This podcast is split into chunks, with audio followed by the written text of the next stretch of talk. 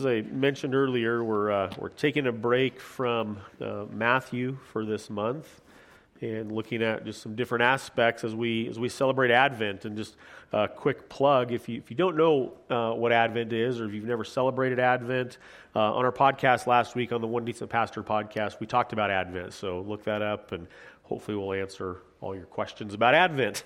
Uh, but Advent basically means a, a coming. And uh, we are kind of stuck in this place in history uh, where we might say is between the two advents of Christ. So, so we look back, right, at, at his first coming. We look back at his birth during this season uh, as we anticipate the second coming or the second advent uh, of Christ. And so, so we look back and we look forward uh, at the same time. And today we're going to look at uh, an aspect of Jesus as prophet. And, and we're, we're going to cover a lot of ground in Scripture today. I apologize for that in advance. Normally we would have a text that we camp out in. So if, if you're new here, uh, we normally would, would preach through a text, but, but we're, we're covering a lot of ground today and going to look at a lot of different Scriptures today, uh, all in an effort to paint a picture for you uh, about Jesus both as the subject of prophecy and Jesus as the object of prophecy. So Jesus is the subject of prophecy and Jesus as the object of prophecy.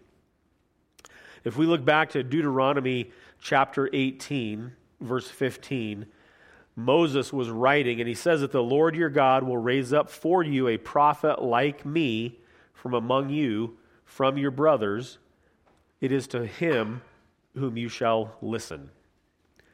And so, in order for this to maybe give some meaning, we have to look at a li- little bit of context here and look about look at who Moses is. Moses is kind of a big name in the Bible, right? If you've been in church for any amount of time, you've probably heard the name of Moses come up. If if you grew up in church and Sunday school, you probably heard lots of stories about Moses and and what he did. Um, Deuteronomy 34 uh, verses 10 to 12 tells us as, as the, the Pentateuch is closing out, uh, says that there has not arisen a prophet since in Israel like Moses, whom the Lord knew face to face. So we learn a little bit of something about Moses there that he knew the Lord face to face. It's the only prophet that has been said of that. None like him for all the signs and the wonders that the Lord sent him to do in the land of Egypt, to Pharaoh and to all of his servants and to all the land, and for all of the mighty power and all of the great deeds of terror that Moses did in the sight of all of Israel. Now, if you know anything about the story of Moses, God called Moses, and Moses was, was a very reluctant prophet, if you will. Uh, Moses used the excuse, like, like many of us do when we face a call into pastoral ministry. I don't want to stand up in front of people and have to say anything. Right? That was Moses' excuse a long, long time ago. Uh, and, and so God took that excuse away and said, okay, fine, I'll give you this guy Aaron as your spokesperson. Right? He can be the one to do the talking right? Um, Moses uh, was in Egypt and he confronted Pharaoh and, and was part of the, the bringing of the, the plagues to Pharaoh. Moses led the people out of Egypt, out of their captivity in Egypt, uh, as God parted the Red Sea for them. Another story that you might be familiar with. Moses stands alone among the prophets as he's recognized as a deliverer. He's recognized as a covenant mediator. The law came through Moses, the Ten Commandments. He's recognized as a priest and he's recognized as a ruler. And, and there's no one else in all of Israel, save Jesus, that, that is recognized in those ways. And so Moses stands alone.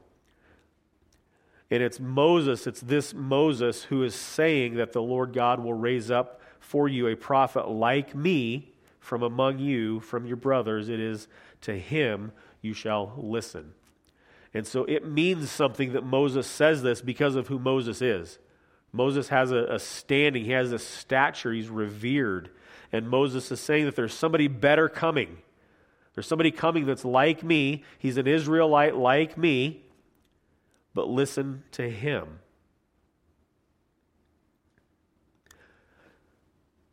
All throughout the Old Testament, we see prophet after prophet after prophet after prophet some big names that, that you might know Ezekiel, Jeremiah, Isaiah.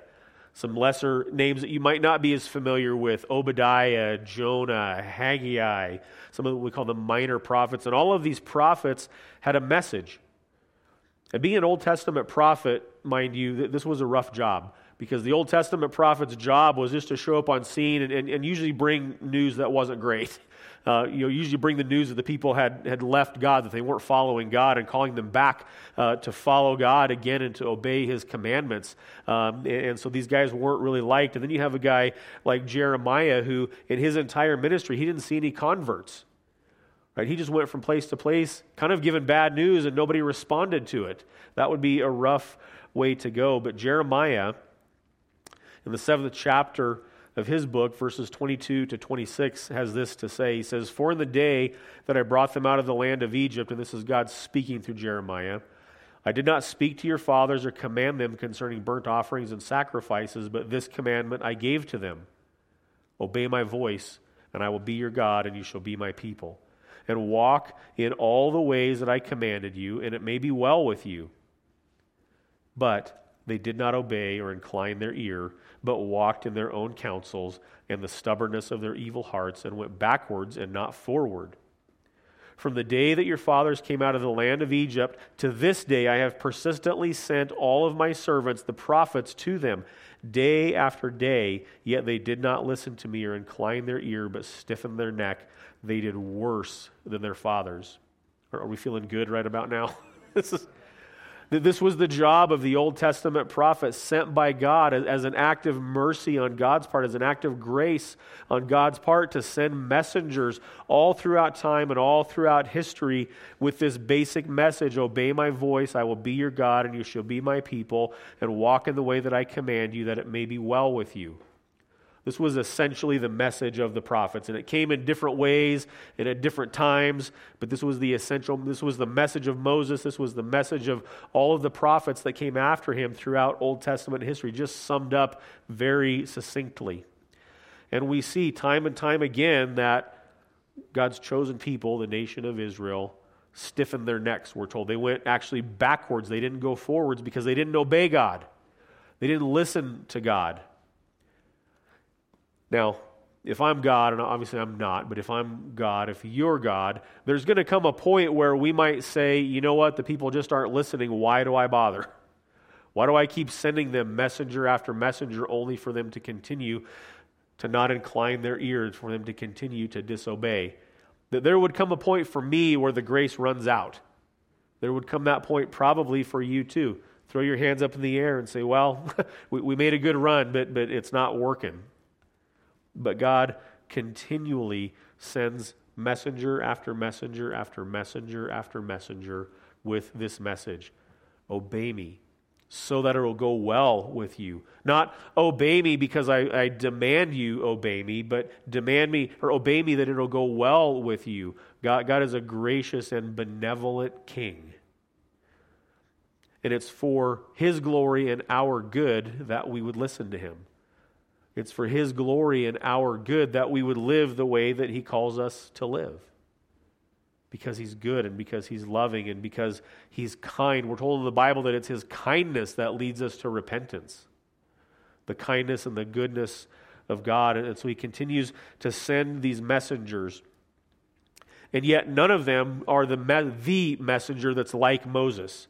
None of these prophets, the big names, the little names, the, the major prophets, the minor prophets, none of them are these big names. Every single one of these prophets point us forward to the person and the work of Jesus Christ. Isaiah chapter 11, verses 1 to 5. There shall come forth a shoot from the stump of Jesse, and a branch from his roots shall bear fruit, and the Spirit of the Lord shall rest upon him the spirit of wisdom and understanding, the spirit of counsel and might, the spirit of knowledge, and the fear of the Lord. And his delight shall be in the fear of the Lord. He shall not judge by what, he, what his eyes see or decide disputes by what his ears hear, but with righteousness he shall judge the poor and decide with equity for the meek of the earth. And he shall strike the earth with the rod of his mouth, and with the breath of his lips he shall kill the wicked. Righteousness shall be the belt of his waist, and faithfulness the belt of his loins. This is Isaiah pointing us forward to the one like Moses, the better Moses, pointing us forward to Jesus Christ. And he will rule with righteousness and with faithfulness he will show us what it means to perfectly fear God. His delight, we're told, will be in the fear of the Lord. And he will judge with righteousness and he'll decide with equity for the poor and for the meek. The prophet Micah, chapter 5, verses 4 and 5 says that he shall stand and shepherd his flock in the strength of the Lord in the majesty of the name of the Lord his God, and they shall dwell secure, for now he shall be great to the ends of the earth, and he shall be their peace. Are, we seeing here Jesus as the subject of prophecy? Jesus as the one whom the prophets point us to? Even in the Old Testament, pointing us forward to what's to come. 2 Samuel 7 12 to 16. When your days are fulfilled and you lie down with your fathers, I will rise up your offspring after you, who shall come from your body, and I will establish his kingdom. He shall build a house for my name, and I will establish the throne of his kingdom forever. I will be to him a father, and he shall be to me a son. When he commits iniquity, I will discipline him with the rod of men and the stripes of the sons of men, but my steadfast love will not depart from him as I took it from Saul, whom I put away from before you and your house and your kingdom shall be made secure forever before me. Your throne shall be established forever. Here we get a picture of Jesus taking on the iniquity of the world. We get a picture long before it ever happened of Jesus bearing the sins of the world to the satisfaction of the Father. Isaiah, again in chapter 7, verse 14, says that the Lord himself will give you a sign. Behold, the virgin shall conceive and bear a son, and shall call his name Emmanuel. And this brings us right up to the Advent season with this prophecy of Isaiah. The virgin will conceive and bear a son, and shall call his name Emmanuel, which means God with us. Oftentimes we, we don't feel near to God, do we? Many, people who, who might not even subscribe to any particular faith or religious system, one of their reasons for not doing so is, is that God isn't knowable. God isn't near to us. And we're told by the prophet Isaiah that God will be with us, God will be among us. John, the writer of the gospel and three epistles confirms this in John chapter 1, starting in verse 22. This is the testimony of John. This is John the Baptist we're speaking of. When the Jews sent priests and Levites from Jerusalem to ask him, Who are you? He confessed and he did not deny, but he confessed, I am not the Christ. And they asked him, What then? Are you Elijah? And he said, I am not. They said, Are you the prophet? And this is a reference to the one who Moses spoke about, the one who would come. Are you the prophet? And he answered, No. And he said, and they said to him, So who are you? We need to give an answer to those who sent us. What do you say about yourself? And John the Baptist said, I am the voice of one crying out in the wilderness, make straight the way of the Lord, as the prophet Isaiah said. Now, these people who were questioning him had been sent from the Pharisees, and they asked him then, Why are you baptizing if you are neither the Christ, nor Elijah, nor the prophet? And John answered them, I baptize with water, but among you stands one you do not know, even he who comes after me, the strap of whose sandal I am not worthy to untie. So even John the Baptist points us to the person and the work of Christ. John's epistle tells us that the Word became flesh, Emmanuel, God with us. The Word became flesh and dwelt among us. And when it, when it says dwelt among us, the word for dwelt is the same word for tabernacle in the Old Testament. Now, the Old Testament tabernacle was the dwelling place of God. Right? They, they would set up this, this tent before they built the temple. It was a tent, it was a mobile tabernacle, if you will. And it was just understood that's the place where God showed up. And so when John makes this connection to say that the Word became flesh and tabernacled among us, he dwelt, he showed up among us. And we have seen his glory in John 1:14 as of the only son from the father full of grace and truth. John the Baptist bore witness about him and cried out, This was he of whom I said, He who comes after me ranks before me because he was before me. For from his fullness we have all received grace upon grace. For the law was given through Moses, grace and truth came through Jesus Christ. Are, are we seeing this picture develop yet? Jesus, the object, or the subject, I'm sorry, of Old Testament prophecy, the subject of whom the Old Testament prophets pointed us forward to one day the Messiah coming. And John the Baptist and John the Apostle now pointing us to Jesus as the object of prophecy, Jesus showing up, Jesus dwelling or tabernacling among us, the Word becoming flesh, Emmanuel, God with us. The subject has now become the object. Hopefully, we're seeing this picture develop. So, again, back to Deuteronomy 18:15, the Lord your God will raise up for you a prophet like me, says Moses, from among you, from your brothers. It is to him you shall listen.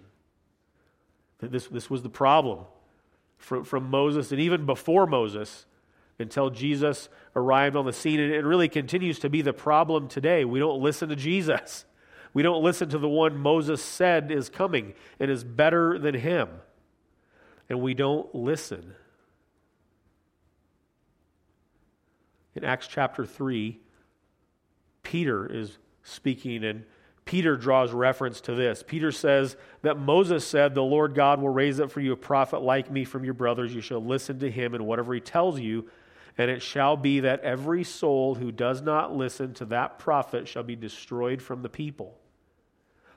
And all the prophets who have spoken from Samuel and to those who came after him also proclaimed these days You are the sons of the prophets and of the covenant that God made with your fathers, saying to Abraham, And in your offspring shall all the families of the earth be blessed.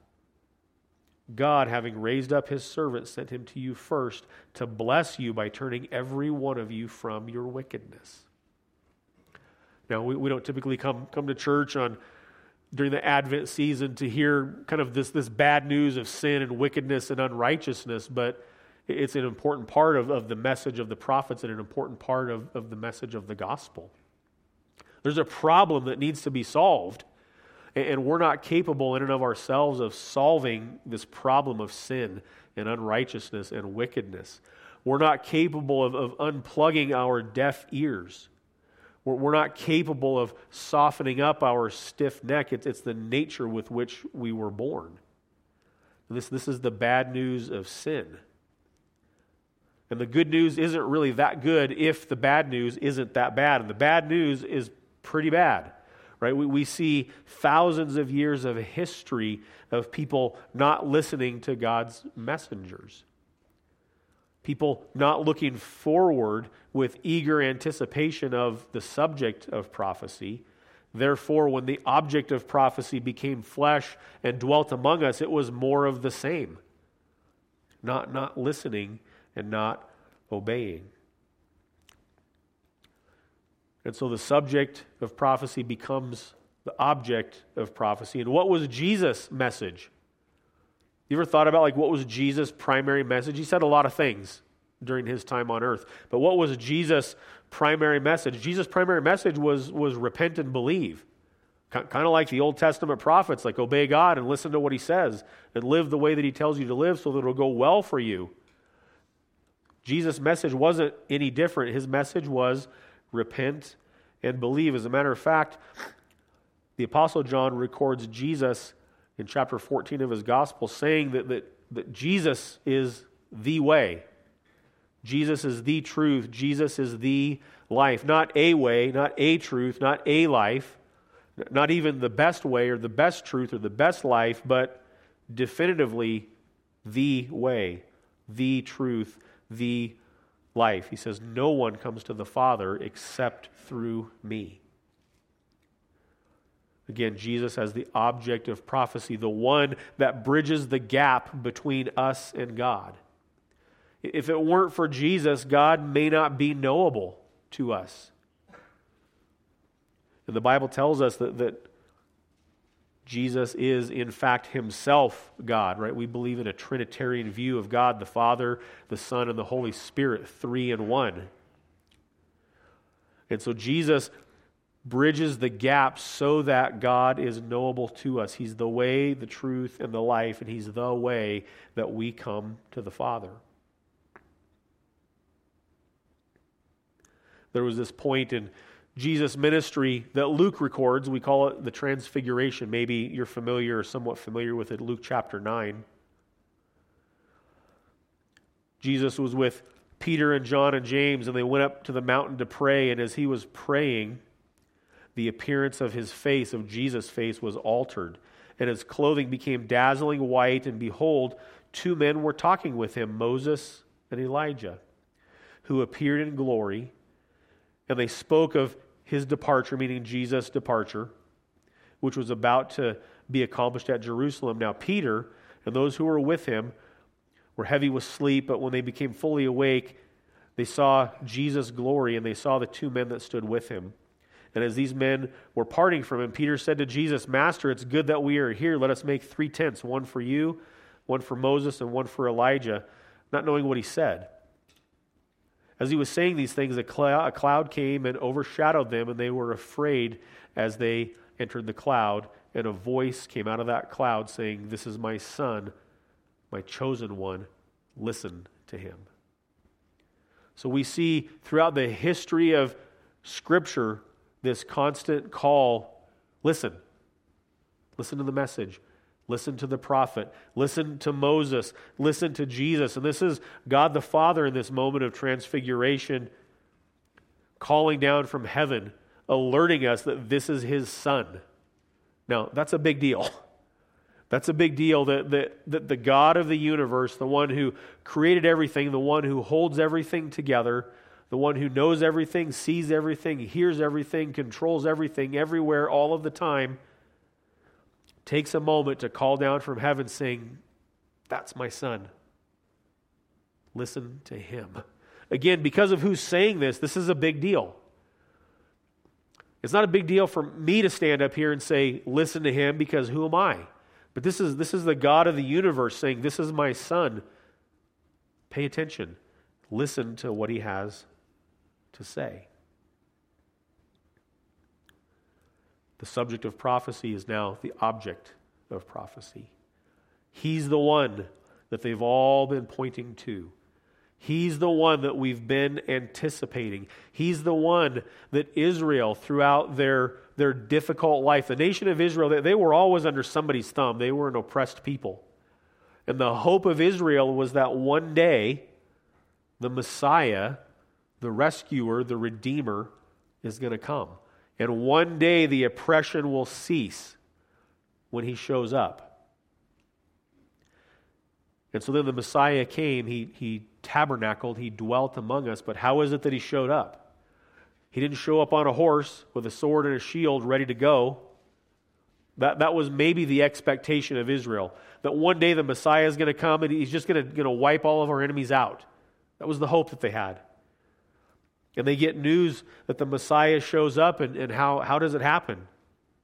He's a baby in a barn, humble, needed to be cared for and fed and changed and clothed. And he grew up just like we grew up. He experienced the things that we experienced, like us. The Word became flesh, according to John, and dwelt among us and grew up like one of us. A very unlikely Messiah. You can imagine some of the maybe disappointment when they, they hear news that the Messiah has arrived and they find out that he's a baby. Somebody's got to be saying, What in the world? Came in a very unlikely manner. And again, as we're stuck between the two Advents, right? Stuck between looking back, and maybe stuck isn't the right word, but looking back to Jesus coming for the first time as we look forward to his coming again, we're in a unique position in history that the Israelites were not in.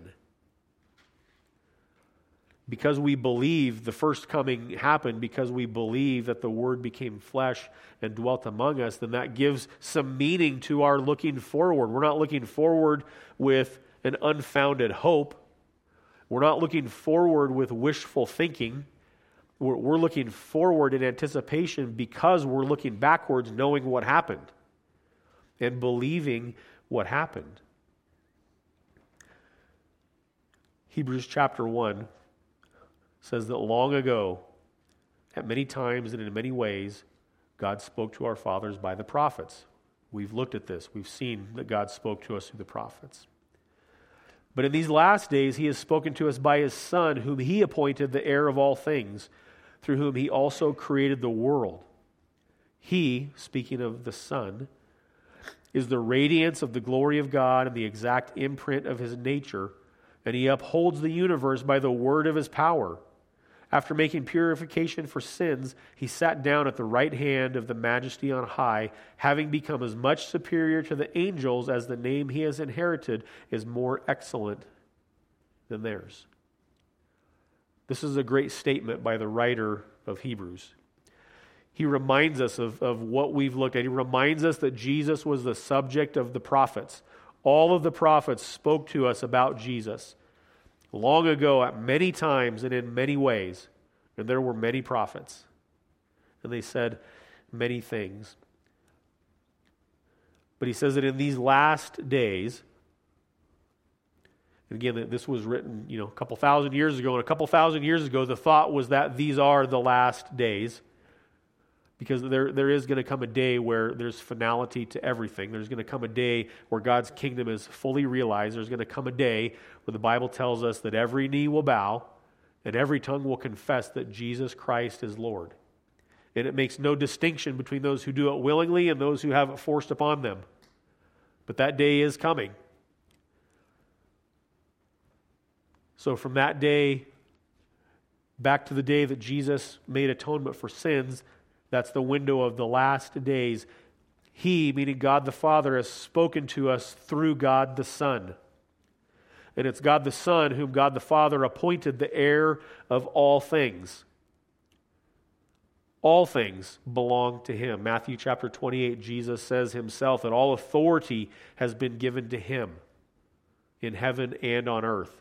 Not just on earth, but in heaven too. All authority that exists everywhere belongs to Jesus. All things belong to him. He created the world, we're told. John tells us that in the beginning was the Word, and the Word was with God, and the Word was God. That all things were, that were made were made through Him. Colossians chapter 1 tells us that He's the one that holds it all together. Everything's for Him, everything's by Him. The writer of Hebrews tells us that Jesus is the radiance of the glory of God. I don't know if you remember this part of Moses' story, but there, there was a moment where Moses went up on a mountain and he had a face to face encounter with God. And, and he had to hide himself from God because he couldn't handle the glory. He couldn't handle the radiance of the glory of God, couldn't physically handle it. And he came down from the mountain, and every, everybody knew like something happened to Moses because this glow that was about him. Everybody knew that he had encountered something or someone. And we're told by the writer of Hebrews that it's Jesus who is the radiance of the glory of God. And not only that, but he's the exact imprint of his nature. If you've seen the Son, you've seen the Father. We, we've heard that throughout the gospel accounts, Jesus saying of himself, If you've seen me, you've seen the Father. And he upholds the universe simply by the word of his power. Simply by the word of his power. We look back to Genesis, to see how God created all things. He, he didn't snap his fingers, he just spoke it. He just looked into nothingness and said, Let there be. And there was, no tools required. Just looked into the nothingness and spoke it into existence. And it's that same word that he upholds the universe with. And if that's not enough, the writer of Hebrews tells us that he made purification for our sins. He made purification for his sins, and after having done so, he sat down at the right hand of the majesty on high. And he's been given the name above every name, the Bible tells us, far greater than the angels. When we see in Scripture somebody encounters an angel, they, they can't handle it. They can't handle the encountering of an angel, right? People fall to their knees, they fall flat in the presence of angels. And as great as angels are, we're told that Jesus has a name that's even greater than theirs. Jesus is better than the angels. He's more excellent than the angels were told. And the message today, given all of this, if all of this is true, you know me, I'm, I'm, I'm not questioning if this is true. I'm thinking logically that if this is true, then what? If it's true that, that God has, throughout all of history, sent his messengers to us, if it's true that throughout all of history that we've ignored those messengers, we collectively as, as human beings, if it's true that the message of all of those messengers was obey God so it will go well with you, if it's true that when the prophet finally comes, when Jesus finally comes, the message is still the same repent and believe.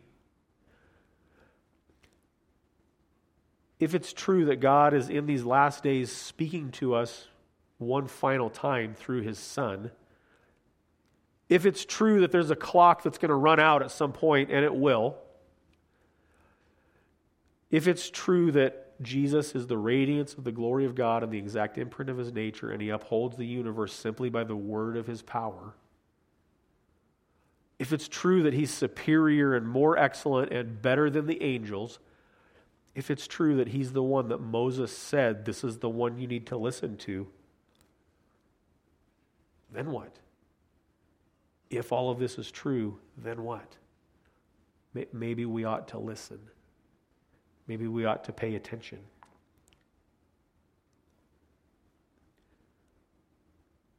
If Jesus has made atonement for our sins, if there's a problem of sin, if there's something that, that causes a gap between you and me and God, and if Jesus has made atonement for our sins, causing God to be knowable to us, then what? Listen, that's what. Listen, obey. That's what. Because God is good and because He's kind and because He's benevolent, then this call to obey is for our good. Right? Some, sometimes as parents, you know, like we, we force our kids to obey and they don't want to obey, and they sometimes they obey kicking and screaming, and sometimes they obey not because they want to obey, but because they want to avoid the punishment for disobeying, right? And so we oftentimes look at God that way and think like God's forcing us to obey and we'll do so kicking and screaming. And if we do, sometimes we do so, we'll avoid punishment. We're, we're not a whole lot different from our kids in that way. But God is good.